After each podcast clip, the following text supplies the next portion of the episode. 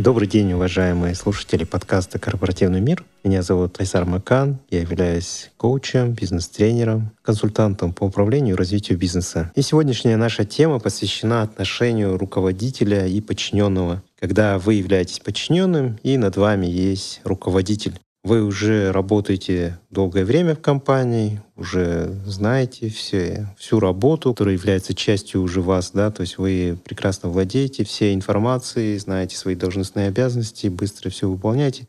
Но в какой-то момент либо отношения происходят, меняются с вашим руководителем по какой-то причине, либо приходит к вам новый руководитель. И что же нам делать в этой ситуации, как нам выстраивать отношения с ним, как вообще делать так, чтобы у вас все было окей, потому что мы знаем, что если у вас не сложились достаточно хорошие отношения с вашим руководителем, то это будет похоже на некий ад, и вы знаете, что те, кто из вас когда-либо увольнялся, то в первую очередь он увольнялся потому, что его отношения с руководителем изменились. Что же в этой ситуации нам делать? Ну, во-первых, э, конечно, нужно разобраться, кто такой ваш босс, кто он вообще, какого типа он человек. Очень много в литературе есть разных типологий по тому, какие бывают люди, какие бывают руководители, и вам нужно понять для себя, если вы не знаете эти типологии, то хотя бы разобраться и попробовать э, как бы прописать его, так скажем, плюсы и минусы вашего руководителя. Для чего это нужно делать? Для того, чтобы научиться понимать своего шефа, потому что в первую очередь то, как быстро вы начнете его понимать, тем быстрее как бы у вас сложатся какие-то отношения. И в этом случае не руководитель будет подстраиваться под вас, а скорее всего будете подстраиваться вы под него. По крайней мере, первое время это точно. Пока вы не завоюете некий авторитет перед ним, пока он не поверит, что вы действительно компетентные сотрудники, вам стоит доверять, первое время вы будете подстраиваться точно под него. Ну а потом уже как время покажет. Если действительно между вами сложатся доверительные отношения, то вполне возможно, что и руководитель будет подстраиваться под, э, так скажем, ваш характер, под ваши темперамент, качества ваши и так далее. Есть, э, как я уже говорил, в литературе разные типологии. Я сейчас всех приводить не буду. Могу порекомендовать вам почитать книгу Исхака Адизиса. Это известный гуру в области менеджмента, который делит всех руководителей на четыре типа. А, есть такое понятие, как генетический код менеджера. Это первое, это администратор, да, это администратор тот человек, который сути, больше заинтересован в таком краткосрочном результате, больше придает значение неким формам, чем содержанию работы. Он любит требовать, чтобы у него было все очень аккуратно, все очень четко, а чтобы люди приходили вовремя, выполняли работу вовремя, совещание начинает тоже вовремя, уходит с работы тоже вовремя, больше придает значение аккуратности, подготовки документа, грамотности его, содержанию, может быть, каким-то расчетам. Это человек, хорошо разбирающийся в своей работе, но при этом он может не обладать стратегической дальновидностью и где-то быть очень таким нудным, да, руководителем таким занудливым немножко. Есть руководитель, который называется производитель, или по-другому делатель, да, человек действия, который приходит и говорит, давайте быстрее. Он любит, чтобы выполняли работу быстро, тут же, если он дал поручение, нужно выполнять сразу, сразу в бой. А, но может наломать очень быстро дров, потому что не обдумал, не обсудил с командой, сам принял решение. Иногда такие руководители сами являются хорошими пахарями, так скажем, которые готовы сами там, засучив рукава, делать вместо других.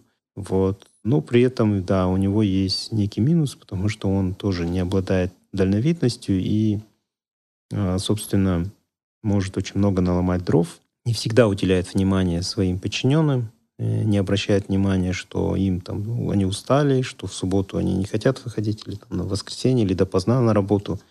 Для него главный результат, и результат такой краткосрочный не долгосрочный результат. А кроме этого есть предприниматель, и предприниматель это тот руководитель, который очень идейный, он заражает всех своей энергией, у него всегда есть какие-то идеи. Если он приехал с какой-то командировки, то точно ждите, что он сейчас будет вам рассказывать, что будет в нашей компании в следующем году или как мы это будем делать в следующем месяце там, и так далее. Это круто, с одной стороны. С другой стороны, это человек, который тоже не обладает э, ну, такой точечностью, аккуратностью в своих документах, в своих, э, может быть, каких-то логических действиях. Это человек больше такой творческий, наверное, и больше человек идейный. И для него не важно, как вы это будете выполнять, лишь бы вы сделали это, лишь бы был результат. И он очень заинтересован в долгосрочном результате. Он всегда видит на перспективу, вот, при этом он тоже может где-то не может быть, может быть невнимательным к своим сотрудникам, потому что для него самое главное — это идея. Вот. И четвертый тип руководителей — это интеграторы руководителей. К ним относятся руководители те, которые очень внимательны к своим сотрудникам, которые стараются а, создавать комфортную среду для работников, комфортную обстановку, всегда беспокоится о том, что в вашей жизни, в личной жизни происходит, ну, к примеру. При этом он заинтересован, так скажем, в долгосрочной эффективности вот благодаря тому, что он создает хорошие условия для сотрудников, он заинтересован, чтобы персонал никогда не менялся, чтобы работали не те же, чтобы у них условия были достаточно хорошими. Но при этом ну, из минусов его может то, что он очень может долго принимать решения, быть не всегда активным, не всегда идейным, а где-то быть неаккуратным с точки зрения своих проектов, документов и так далее. Вот четыре типа руководителей, которых я рассказал. Вы можете также их более подробно ознакомиться в этой книге. Но разные, опять-таки, типологии есть. Подумайте, какой из, из этих типов ваш руководитель, и поймите, какой именно ваш да, руководитель, какого типа он. Почему я это говорю? Потому что от этого зависит, собственно, ваше понимание вашего босса.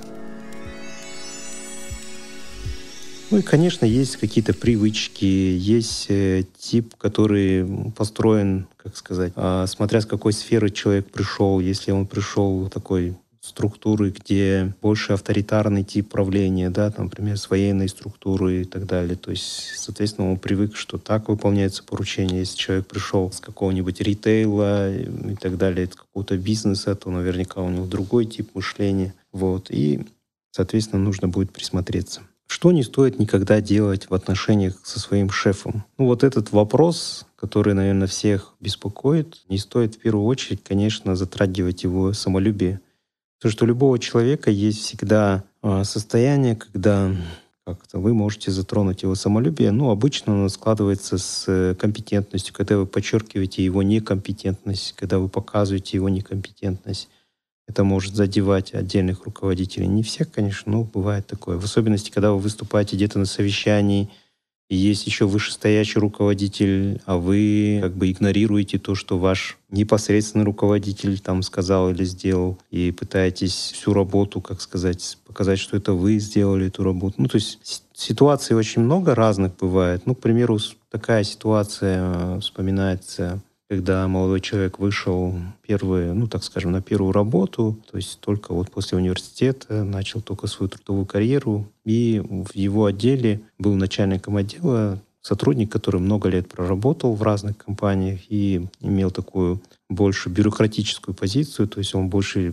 придирался к, содержанию, к, так скажем, вернее, придирался больше к форме, нежели к самому содержанию, результату работы. И молодой человек, э, естественно, был, может быть, где-то неаккуратным в своих документах, но, тем не менее, у него были разные идеи по тому, как сделать эффективнее работу. Он всегда предлагал какие-то идеи и подвергал сомнению, самое главное, то, что говорит ему его непосредственно руководитель.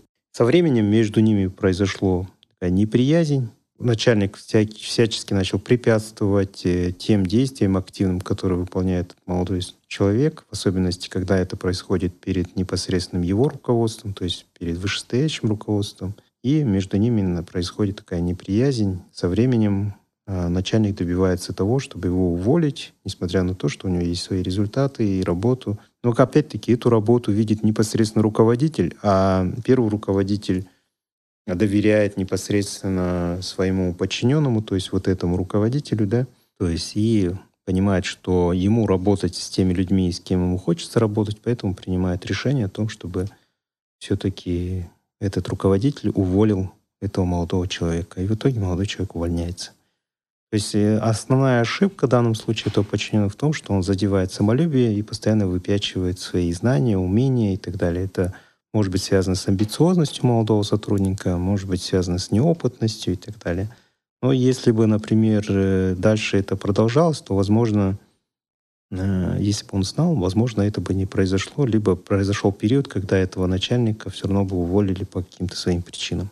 Также не стоит вам входить в слишком близкие отношения со своим руководством. В данном случае я говорю, когда вы становитесь друзьями очень близкими, начинаете доверять друг другу, приглашать его семью в свою семью там, и так далее. Наоборот, такие моменты, они тоже ни к чему хорошему не приводят, по сути. Хотя вы сейчас можете возразить, сказать, да нет, у меня с моим руководством вообще классные отношения – мы с ним там друзья навек и так далее. Да, такие ситуации могут быть, но тем не менее они потом мешают именно деловым отношениям. Все равно так или иначе возникает какая-то спекуляция с одной стороны или с другой стороны. Чаще всего это возникает спекуляция со стороны подчиненного в отношении руководителя. Вот. Также не стоит вступать в какие-то близкие отношения, когда мы говорим там парень или девушка, мужчина, женщина, да. Это точно какая-то любовная история, это какие-то взаимные претензии, это какие-то роли, и вот люди начинают эти роли путать на своем рабочем месте, и, соответственно, качество выполнения поручений, оно очень серьезно страдает и влияет потом на карьеру. И даже иногда уже личные отношения, они превалируют над теми деловыми качествами, которые или компетенциями, которыми вы должны обладать в соответствии с занимаемой должностью, так скажем. Вот. Что не стоит делать, когда вы оказались между враждующими руководителями? Такое тоже бывает, когда над вами есть два руководителя, один из них непосредственно руководитель, второй может быть курирующий руководитель, так скажем, топ-менеджер. Да? В больших организациях, вы знаете, есть такая разветвленная сеть, есть там SEO первый, да, руководитель, потом SEO минус один, это вот топ-менеджер, курирующий какое-то направление – Потом есть SEO минус 2, это может быть какой-нибудь управляющий директор или там исполнительный директор, который там, курирует подразделение какое-то конкретное. Может быть директор департамента дальше. Вот. И дальше уже там непосредственно подчиненно. Иногда там директор департамента, ну, то есть непосредственно подчиняется, там, к примеру, SEO минус один, то есть топ-менеджеру. Вот что делать в этой ситуации, когда вы оказались между двумя враждующими руководителями, такое тоже бывает.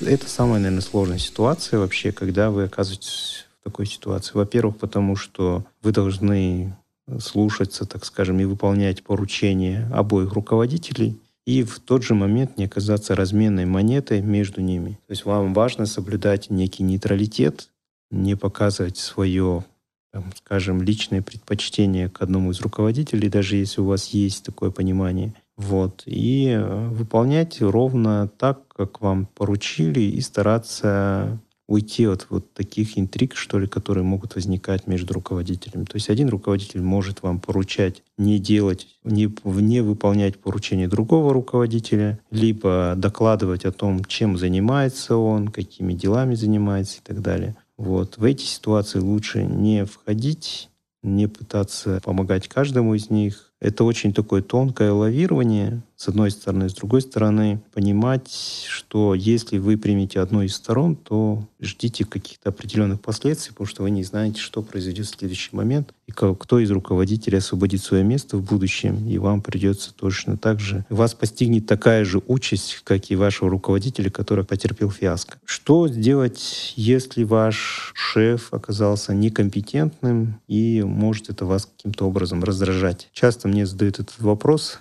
если меня раздражает мой шеф, что же мне делать? Я не могу больше работать. Я всегда говорю, если вас раздражает ваш шеф, вам нужно просто уволиться. И тоже такая вспоминается история, когда э, молодой человек э, работал, был приглашен, так скажем, в головной офис, работал сначала в регионе, потом был приглашен в головной офис, и у него появился новый начальник, который его раздражал, вот, а, ну, которого он считал, что он некомпетентным. И в какой-то момент, э, ну, вот, постоянно предлагал какие-то идеи, но они не принимались, потому что изначально неприязнь появилась. Но он считал, что вышестоящее руководство будет более понятно, и оно поймет вот те предложения, которые есть, которые исходят от него. Части работы с регионами. И он обратился, значит, непосредственно к вышестоящему руководителю своему, вот, сказал, какие у него есть идеи и предложения, на что вышестоящий руководитель не поддержал его и сказал, что я против. Я против того, что ты предлагаешь, и вообще в целом да. Ну и молодой человек тоже сказал, а я то как бы не понимаю, как можно работать в таких условиях. В общем, он говорит, а что мы можем сделать в этой ситуации? Это действительно такая тупиковая ситуация. Не может подчиненный диктовать руководителю, как ему работать и что делать. У него было свое видение, у молодого человека было свое видение. И молодой человек сказал, ну, я не знаю, наверное, что-то нужно сделать. Он говорит, ну, если по-другому мы делать не можем, то решение только за вами решение только за вами, я увольняться не собираюсь, руководитель сказал. И молодой человек уволился, потому что он не принимал ту стратегию работы там, с регионами, которая была навязана там, головным офисом. То есть он сказал, я не, не готов к такой работе, я считаю, что это неправильно, и не хочу это принимать и работать с этим. Все. Соответственно, он уволился, ушел. И я считаю, что это правильно, потому что если вам что-то не нравится, если вам не нравится ваш руководитель, если он вас раздражает, даже если вы будете работать, продолжать, вы будете всем телом, всем своим видом показывать то, что вам этот человек не нравится, вы будете где-то дергаться, где-то закатывать глаза, где-то там звуки, да, там, из себя выдавливать, когда вам кто-то будет говорить очередное поручение, все равно все люди об этом узнают, и в итоге ничем это хорошим не закончится. Это может закончиться, естественно, мобингом, который мы, кстати, будем обсуждать в одном из эпизодов. Можете посмотреть и потом послушать обязательно, когда вас пытаются выгнать с работы, по сути, выжить с работы, да? Либо дождаться того периода, когда ваш руководитель перестанет быть вашим руководителем, его уволят, но тогда надо знать, когда это произойдет и сколько сколько вам придется терпеть. Но, как правило, э, вот это терпение, оно очень потом заканчивается очень плачевно для вас в первую очередь, потому что вы будете испытывать регулярный стресс, переживание, напряжение, и оно со временем даст о себе знать в виде какого-то нарушения, в особенности в части здоровья, да, связанном. Вот, поэтому, если вы не знаете, когда ваш руководитель уволится, лучше уходить оттуда самому, потихоньку наладить отношения. Если вы сейчас можете сказать наладить отношения, я скажу так. Если он вас изначально начал уже раздражать, то, наверное, вы даже если сделаете какой-то шаг в сторону налаживания, то это вряд ли будет раздражение упадет, снимется, так скажем. А вот если а, у вас просто испортились отношения, то вы можете их, конечно, наладить, если он вас не раздражает, и если в целом все окей. Ну а если он некомпетентен, то с этим тоже можно работать. Главное, как я уже говорил, не стараться задевать его самолюбие и показывать, что он некомпетентен. Можно всегда говорить, что это его идея, что все окей. Это такая небольшая хитрость. С одной стороны, может быть кому-то неприятная, но с другой стороны, подчеркивать какие-то достоинства своего руководителя тоже очень важно. И самое главное, не забывать, что любой руководитель — это прежде всего человек, и у него есть свои слабые и сильные стороны, как у любого человека, любого другого. Идеальных руководителей точно не бывает, как говорит Исхак Адизис. Не бывает идеальных руководителей, и не бывает так же, как не бывает идеального дерева, э, там, каких-то других идеальных вещей. Вот. Э, любой руководитель, он прежде всего человек, который пытается делать так, чтобы все-таки все было хорошо в этой организации. Вы прослушали подкаст «Корпоративный мир». Сегодня мы с вами говорили про отношения руководитель-подчиненный. Кстати, оставляйте свои комментарии в телеграм-канале. У нас есть отдельный телеграм-канал «Толкон подкастинг», где вы можете оставлять свои комментарии и давать какую-то обратную связь, что вам интересно оказалось, что нет, чтобы мы знали, о чем мы можем говорить в следующем сезоне. То, что действительно может вас заинтересовать. Я благодарю подкастинг-центр Толхан и Ильдара Кудабергенова за возможность записать этот подкаст э, «Корпоративный мир». Напомню, что меня зовут Хайсар Макан. Я являюсь бизнес-тренером, коучем, консультантом по развитию бизнеса. Я много лет проработал в корпоративном мире, поэтому у меня есть что вам рассказать. В подкасте мы рассказываем о том, о чем, может быть, редко пишут в деловой литературе, поэтому нам хотелось бы э, этой информацией немножко с вами делиться. Не забывайте подписываться на нас. И до новых встреч. До вторника. Жду вас. Всем пока.